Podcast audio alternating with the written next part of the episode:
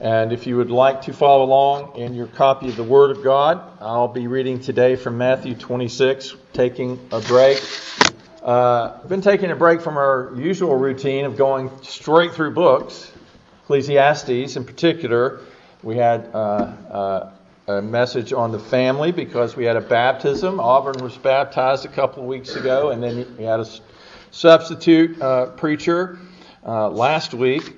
And now today I thought, you know, we've been talking about baptism uh, and thinking about it. I have for two weeks in a row. And uh, what about the Lord's Supper? Uh, let's think more deeply about the Lord's Supper. And here we have the institution of what I would call and has been called the New Covenant Passover, uh, the Lord's Supper. So we begin Matthew 26 and verse 17. Now, on the first day of the feast of the unleavened bread, the disciples came to Jesus, saying to him, Where do you want us to prepare for you to eat the Passover? And he said, Go into the city to a certain man and say to him, The teacher says, My time is at hand. I will keep the Passover at your house with my disciples. So the disciples did as Jesus had directed them, and they prepared the Passover. Now, when evening had come, he sat down with the twelve, and as they were eating, he said, Assuredly, I say to you, one of you will betray me. And they were exceedingly sorrowful, and each of them began to say to him, Lord, is it I? And then he answered and said, He who dipped his hand with me in the dish will betray me. The Son of Man goes as it is written of him, but woe to that man by whom the Son of Man is betrayed. It would have been good for that man if he had not been born. Then Judas, who was betraying him, answered and said, Rabbi, is it I? He said to him, You have said it. And as they were eating, Jesus took bread, blessed it, and broke it, and gave it to the disciples, and said, Take, eat, this is my body. Then he took the cup and gave thanks, and gave it to them, saying, Drink from it, all of you, for this is my blood of the new covenant, which is shed for many for the remission of sins. But I say to you, I will not drink of this fruit of the vine from now on until that day when I drink it new with you in my Father's kingdom. And when they had sung a hymn, they went out to the Mount of Olives. This is uh, the inspired and inerrant Word of God. Let us pray. Father, I ask that you would open the Scriptures to us Lord, if you, the Holy Spirit, do not open our eyes and illumine uh, these words, then we will be in the dark. So, Lord, would you speak through me today as I proclaim this word? Would you speak to uh, each of us in a very personal way uh, through this message? In Jesus' name, amen. So the Lord Jesus Christ, at the end of his earthly life, institutes two ordinances. We call them sacraments or ordinances.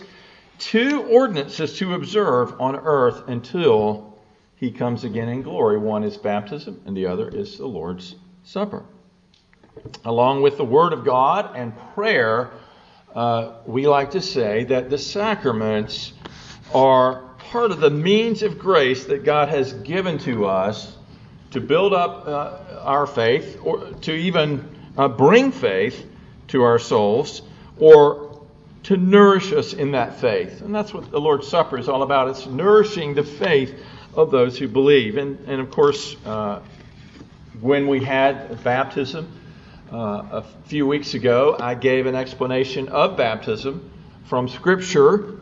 Uh, and uh, you know, about its meaning. Today, we observe the Lord's Supper, and every time we have the Lord's Supper, we read the words of institution, and some ex- explanation is given, although it's fairly brief. And so I think it's helpful from time to time uh, for us to do. And I've done this before, but it's been a while, I think, to just, just reflect upon what God's Word says about the Lord's Supper or about baptism. But today, it's the Lord's Supper. So, what is, first of all, what is a sacrament? A sacrament is an outward or visible sign instituted by the Lord Jesus Christ that represents an inward and spiritual grace. And so it's an outward sign instituted by Christ to represent an inward and spiritual grace. These sacraments are signs of God's covenant with his people. We heard, as we read in Exodus about the Passover, uh, we hear covenant language. And, and the same with the Lord's table and, and with baptism. These are signs of uh, the covenant. And uh, under the old covenant, there were a lot of signs. There were a lot of uh, there was a lot of symbolism, and we we see that uh, uh, first of all that the temple and even the items in the temple they're all specifically uh, commanded uh, by God. The the instructions on how to build them, dimensions, and what they were for was given to Moses. And then the priesthood, and they had special garments that they had to wear. They had special functions, and only they could perform them. And they, along with the blood sacrifices that the priests offered to God, uh, many, many outward symbols, and uh, uh, well, we would call them sacraments. It was a very sacramental faith in the old covenant. So today, in, under the new covenant, there's only two very streamlined, very simplified uh, by the Lord. Why uh, do we only have two signs now, outward signs and symbols that we're commanded to observe? Well, I would say mainly because the Lord Jesus fulfilled all of the rest. He fulfilled what those Old Testament signs and symbols pointed to. Uh, he uh, himself is the temple of God. In him, all the fullness of the Godhead dwelt bodily. He's the temple. He's the great high priest who offered himself once and for all on the cross. He, he's the priest and the sacrifice. And so no more sacrifices are necessary. He's fulfilled these things.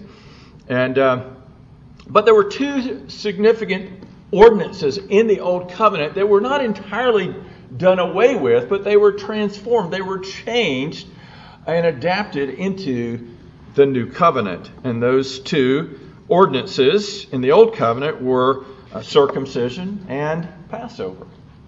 And of course, they have been adapted by the Lord and by His church uh, to uh, become baptism and the Lord's Supper. Now, those two ordinances were uh, they were bloody ordinances. Um, but baptism and the Lord's Supper are unbloody ordinances. And uh, that's because Christ has already shed his blood once and for all, so no more need for blood. But, but they do, baptism and the Lord's Supper represent uh, the same spiritual blessings that those old covenant signs represented. They all point to Christ. Uh, the whole of Scripture points to Christ, and all those signs and symbols point to Him and to His finished work and our salvation. And uh, so, as I uh, read the institution of Passover, the Passover meal, and the Passover, uh, that was it was so Israel was to take a lamb for each family, and, and they were to sacrifice it, and they were to eat it, along with unleavened bread, bitter herbs, and uh, there were cups of wine. And they were to do this every year after the initial Passover. They were to do it every year as a memorial uh, to remember what God had done to deliver his people out of slavery in Egypt. So, so Passover was, first of all, it was a sacrifice. Uh, the lamb uh, without blemish was slain, the blood smeared on the doorposts and the lintel uh, uh, uh, of, of their doors. And why was that? So that when God sent his destroying angel, that he would pass over their homes and not take the lives of their firstborn. God would pass by. And, and you see, the Israelites, uh, they were sinners who deserved to die just as the Egyptians did. And, we need to remind ourselves that we are no better than those sinners out in the world. We're sinners in here. And, and our only hope is to be covered by the blood of Jesus Christ, which is what that the blood of the Lamb over their doors represented. And so it was on account of God's grace that He provided an atonement. He's, he provided a lamb uh, to, to take their place. And, uh, and so he set aside his wrath and passed by their homes, and the firstborn males were saved. They were delivered. Uh, and so this Passover, instituted yearly, Exodus 12:14 says, "So this day shall be to you a memorial. You shall keep it as a feast to the Lord throughout your generations." And so the, the Passover then became a sacrament. It was it was to look back on what God had done in the past. But it was also a sign that pointed to the future. It was really pointing to the Messiah. That lamb really didn't take away sins because Hebrews says the blood of bulls and goats and lambs could never take away sin. They only pointed to the Lord Jesus who could.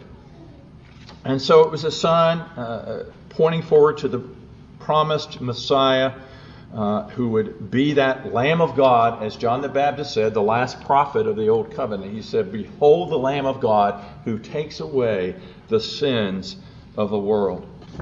Uh, and of course, Jesus, think of Jesus growing up in a Jewish home. He would have celebrated the Passover every year with his family. But then when he began his earthly ministry, he would celebrate the Passover with his disciples, as he's uh, doing in this passage in Matthew. And uh, in the Gospels, we read about what's called the Last Supper. It was the last Passover uh, that Jesus took part in. And in Luke 22, Luke's Gospel says, uh, Jesus said to his disciples, With fervent desire, I have desired to eat this Passover with you before I suffer. For I say to you, I will no longer eat of it until it is fulfilled in the kingdom of God. At that point, Luke says, Jesus was overwhelmed with deep emotion. Uh, he knew that this was the last meal he would have with them. Uh, he loved them, he had been with them for several years, and he, he longed to eat this meal with them. And uh, of course, he said, I'm leaving you. And they were greatly sorrowful about that. Uh, and, and so, how often must they have reflected on that last meal, that Last Supper with their Lord. But it was a time, you see, of, of deep and intimate fellowship with Christ. And so, too, as we come to the Lord's table, this, this ought to remind us that Christ longs and desires to meet with us at the table. And of course, we should long to do the same, uh, to meet with Him, to draw near to Him. Uh, uh well, at this point, as Jesus is, is observing the Passover, he, he institutes this new covenant meal, the Lord's Supper. He, he takes uh, some of the unleavened bread and he gives it new significance. No longer is the significance is that it's unleavened, but he breaks it and he says, This is my body, broken for you. And then he took the wine, he took the cup, and he said, This cup is the new covenant in my blood, which is shed for you. And so uh, later on, the Apostle Paul would write in 1 Corinthians 5, verse 7 For indeed Christ, our Passover, was sacrificed for us. So the Lord's Supper has re- now replaced the Passover meal because Jesus himself was the lamb that was sacrificed for us. And, and so the Lord's Supper becomes the new covenant and Passover. And it celebrates, of course, a far greater deliverance than that of slavery in Egypt. It's the deliverance from sin, our bondage to sin. And because he was slain, because Christ was slain, and if you receive Christ, uh, then the Lord God in his wrath will pass over you, and you will be saved. And that's what the Lord's Supper represents. So Jesus uh, institutes this meal. He instituted it uh, as uh, a covenant meal to be observed uh, until uh, the end of time. Uh, and, and so we also learn in, the, in, this, in the scriptures that we are to prepare ourselves uh, for this meal. And of course, they had to prepare uh, in the Old Covenant. A much more physical preparation was required for the Passover. You had to find the lamb, the unblemished lamb. You had to cook it. You had to prepare this meal. Uh, and, and it was a lot more involved. But still, we are to prepare mainly our hearts as we come uh, to partake of this meal. It's not just an outward ritual to go through. A lot of people complain You know, uh, most churches don't have the Lord's Supper every Sunday. Some do, uh, but most have it less often, once a quarter, once a month, or every other month. And yet, there are Christians who say, you know, they look at their watch and say, why do we have to add on 15 more minutes to the worship service? Um, what is that saying? it's saying a lot about the person who says that. Um, you know, and, uh, and, and, and I can think of someone right now in my mind who said that to me. Uh, but this um, this is not just an outward ritual for us to observe. Uh, it, it is it's a true sign and seal of our salvation, but it's a time for us to enjoy personal communion with the Lord. It's, it's a time to uh, experience real communion with each other uh, in a unique way and to remind us that we're one body in, in Christ. It's a time to do business with the Lord and, and, and to understand and participate in this meal. We need to we need to have some instruction, and that's what I'm hoping to give just a little bit. These are basics, and there's so much more. The more I looked at this this week, I realized there's so uh, much that we need to think about when we come to the Lord's table. Uh, not only what the elements mean and what Christ intended them to be for us, but how we're to approach the Lord's table ourselves. But just really two points with several subpoints under each. And the first is what is the Lord's Supper? We talked about what a sacrament is, but let's look just now at the Lord's Supper. It's been referred to by uh, a number of terms. It's called communion, it's called the supper, the table, uh, sometimes a sacrament, sometimes an ordinance. It's also called the Mass and the Eucharist. The Roman Catholic Church, in particular, uses those terms, and Protestants tend to avoid those terms because of the understanding that they uh, have of, uh, of those things. And um, all Christians do agree on one thing that Jesus instituted this meal. Uh, it was him, Jesus himself who did that. Uh, and all but the Quakers and a few others uh, believe that it's a perpetual obligation we believe because Christ said, you know, uh, you know, as Paul wrote down in 1 Corinthians 11, you know, as often as you eat this bread and drink the cup, you proclaim the Lord's death until he comes. And so it, it, it's clear that it's meant to be from now on uh, that we have this meal. We can be thankful that for over 2,000 years the church has been celebrating the Lord's Supper, and so that we are doing it today. Uh, but he, um, uh, Jesus uh, chose two elements. Uh, he chose bread and he chose wine. Uh, of course, the lamb is no longer necessary. He's the lamb. And um, uh, but he took on our flesh. He became fully human, a true human body and soul. And he gave his body to be crucified, sinless body, sinless life he lived, uh, and he died for us. And, and so he chose bread to represent his body. And uh, in John's gospel, he said, I'm the bread of life. And he who comes to me shall never hunger. So, what does bread do? It, it sustains life, it gives life. And so, he is the bread of life. He, he told his disciples, Take, eat, this is my body. And, and of course, that phrase, this is my body, uh, the Roman Catholic Church takes literally. And don't ask me to explain it. I think it's unexplainable. I think it's not true because to me it's it's pretty clear that that Jesus meant that the bread represents or is a symbol of his body. And we do this to remember what he did in history. It's not repeated. There's no new sacrifice being made and and no we're not literally eating the body of Jesus as they say. But he did give new meaning to this to the bread in the meal. The, in the Passover, the bread being unleavened, that was a big deal. You remember that from hearing the, the, the reading in Exodus, uh, because it meant that you didn't have time to let the bread rise. Uh, you, you just had to cook it unleavened, and, and because you had to leave in a hurry. Uh, before Pharaoh changes his mind. Of course, he does change his mind and, and comes after them in the wilderness. That's another story. Uh, as they left, uh, but now Christ takes the bread and breaks it, and he gives it a new significance. This is my body. I'm going to be broken uh, for you. And so he broke the bread to uh, represent what was about to happen to him uh, through his death on the cross. And so, so it's not the leaven anymore. You know, people debate about should we have leavened bread or unleavened bread in the, in, in the Lord's Supper. It doesn't really matter.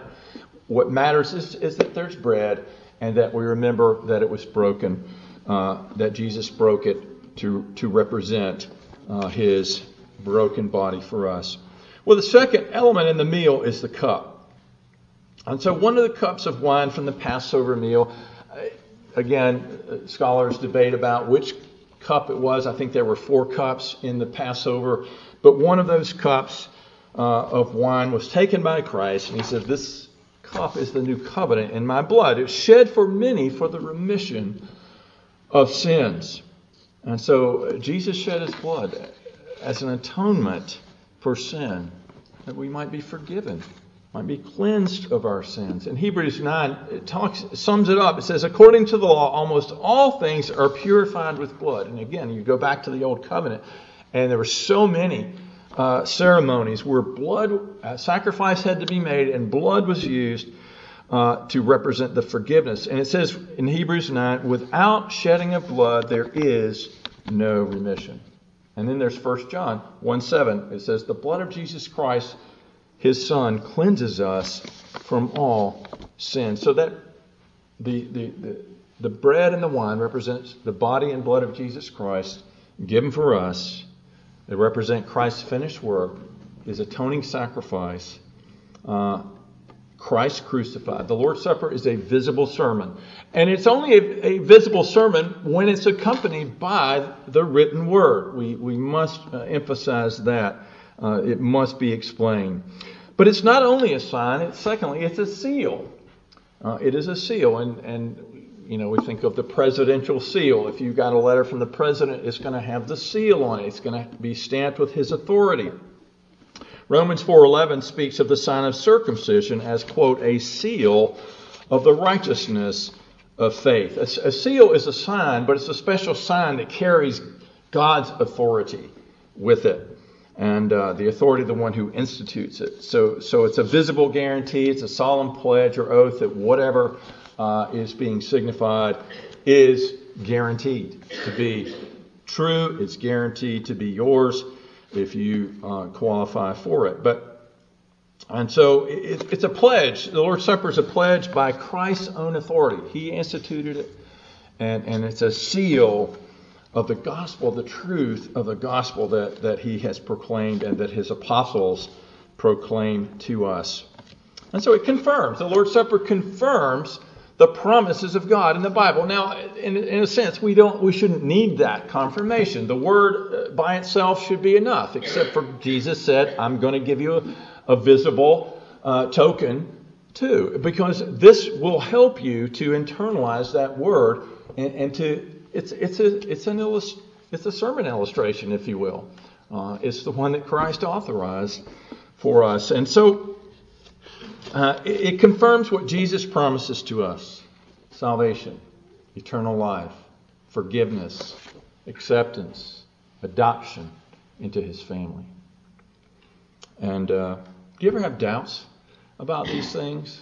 Do I really belong to the Lord? Uh, are you 100% certain about your own salvation? Perhaps you are here today and you just have a general sense of spiritual uneasiness that something's not right. Can't put my finger on it. Well, the, if you're a believer in Jesus Christ and a member of His church by a profession of faith, you see, the Lord's Supper is meant to reassure you of Christ's love and of his sacrifice for you. I like what John Calvin wrote. He said, The chief function of the Lord's Supper is to seal and confirm the promise by which he testifies that his flesh is food indeed, his blood is drink, which feed us unto eternal life. You see, I, I, I, there's some uncertainty, but when you take the bread in your hands and you put it into your mouth and you chew it up and you swallow it, you, there's a tangible uh, uh confirmation that Christ did indeed die for you. And, and, and so the same with the cup. So the Lord's Supper, you see, makes Christ's promise uh, in his death and resurrection, it makes that promise personal. The Lord's Supper is very personal and individual. Yes, it's corporate too, it's both. Uh, but Jesus didn't just die for sinners. In the Lord's Supper, Supper, he's saying, Take, eat, this is my body. It's broken for you. Fill in your, put your name in there. He died for me. It's very personal. When I eat and drink, I know as that as the as, as the bread and, and the cup become part as we eat, you are what you eat. It becomes part of you. Uh, it reminds us of the union that we have with Jesus Christ. But the second main point, and again several subpoints, is what is the design or purpose of the Lord's Supper? Well, first of all, the Lord's Supper was given by Christ as a memorial. As a memorial. And it's clear from Christ's words do this in remembrance of me. It's isn't it written on the front of the Lord's table here? This do, is it this do or do this? This do in remembrance of me. King James language says this do. Uh, and, and so specifically, we remember the death of Christ. Uh, Morton Smith, Dr. Morton Smith, said it is specifically the death of Christ. One might think that it was the resurrection that would be the object of the memorial, uh, but instead it's the death. Uh, particularly, it's, it is the death of Christ as a substitutionary sacrifice. You see, Jesus said, This is my body, which was given for you.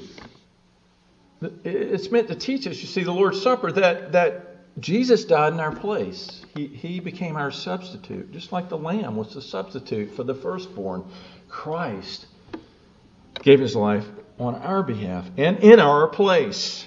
So it's a memorial. It, it causes us to remember what he did, but it's not a mere memorial. It's interesting, uh, and there's debates. I, I, went to a website, I think it was early, it was yesterday, and and uh, then I think has some really good uh, answers to spiritual questions. But in that on that website, it said the Lord's Supper is just a memorial. It's not a means of grace. Just just a memorial. It's just just you know, it's just like hanging a picture on your wall, and that's it. Um, I don't think that's true. And of course, the reformers uh, did not, most of them. Some would say that er, the Swiss reformer, Ulrich Zwingli, had that memorialist view, but actually, he never denied the spiritual presence of Christ uh, in this meal. But secondly, the purpose of the Lord's Supper is as a means of grace. It is more than a memorial. It is a memorial, but it's also a means of grace. And someone has said that the means of grace are, in effect, the delivery systems God has instituted uh, to gather up His elect by bringing grace, that uh, His redemptive blessings, uh, illumination, regeneration, spiritual power, and, and, and change, and spiritual strength uh, to the, the souls of believers as we need them. So, uh, a, a, means of grace is a channel, it's a conduit, it's a, it's a, a way in which God meets with us to bless us. So just as bread and wine nourish the body, uh, the, uh, the Lord nourishes and feeds our souls. Because when you come to the Lord's table, yes, you are actually feeding on and eating literal food, but you are feeding on Christ by faith. You're drawing strength from Him uh, as you uh, commune with Him. So it is a channel of God's grace. And, you know, in the Lord's Prayer, we say, Give us this day our daily bread. God provides that daily bread, and our bodies are strengthened when we come to the Lord's table, we should have this as really as a prayer on our mind. Lord, feed my soul with this true manna that you have provided for me. This manna from heaven, this spiritual manna. Sustain me and strengthen me by your grace. And we know that grace always comes to us from the Father through the Son, and it's immediately applied to us by the Holy Spirit. The Holy Spirit, you see, is, is at work uh, in the Lord's Supper. But this grace does not come to us if, if the sacrament of the Lord's Supper is a means of grace, then it does not come to us automatically. Uh, just going through the motions won't do it. They're like everything that God um, gives us, it, it, we must receive it and appropriate it by faith.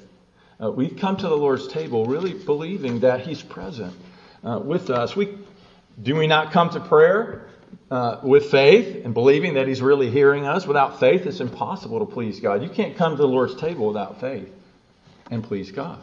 So faith is very important. It's never an automatic thing. Um, and our faith, you see, is both exercised in the Lord's Supper. We put forth our faith. We, we, we receive Christ by faith again in the Lord's Supper, but it's also strengthened when we receive uh, communion. Third, the Lord's table is a time when believers experience fellowship and communion with Christ. I've alluded to this already, but 1 Corinthians uh, chapter 10, verse 16, uh, we read, The cup of blessing which we bless is it not the communion of the blood of Christ? The bread which we break, is it not the communion of the body of Christ? So in the Lord's Supper, we commune spiritually, we fellowship with Christ, and that word communion in Corinthians is the word, the Greek word koinonia. It refers to a, a sharing in common or to an intimate fellowship uh, with someone.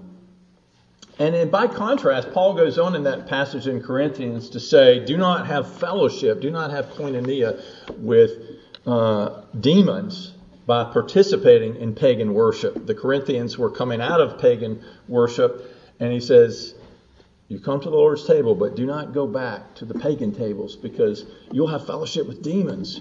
Uh, but when we come to the Lord's table, it's Christ that we have fellowship with Him. And, and remember, too, that yes, Christ is spiritually present. And when we come to the Lord's table, a big thing should be on our hearts, and that's thanksgiving for what He's done. Uh, how thankful are you? Uh, you say, I, I, I don't really, I, I, feel like the Lord's met all my needs. I, am doing fine right now. I, I, don't have any great burdens. Well, just give thanks. Let it be a time of thanksgiving to the Lord for what He's done. And, and um, that's, by the way, where the word Eucharist comes from. It, it is a Greek word that's found in Scripture, and it, and it means giving of thanks. Um, so if the Lord's Supper is a Eucharist, then that's we'll limit it to Thanksgiving, not some extra stuff that's been added. But uh, in the Lord's Supper, we also commune with one another. We express our unity, our oneness, that we are members of one body in Christ. And so uh, remember that that as you take the Lord's Supper, is there something I have against someone? I would be willing to forgive them, and and and, and or if they you know need to be for, uh, forgive me, that that I would be willing to go to them, and and and that I would have nothing between uh, uh, me and uh, my brothers and sisters. So the Lord's Supper says that we're united with each other. Fourth, the Lord, Lord's Supper is a time for self-examination.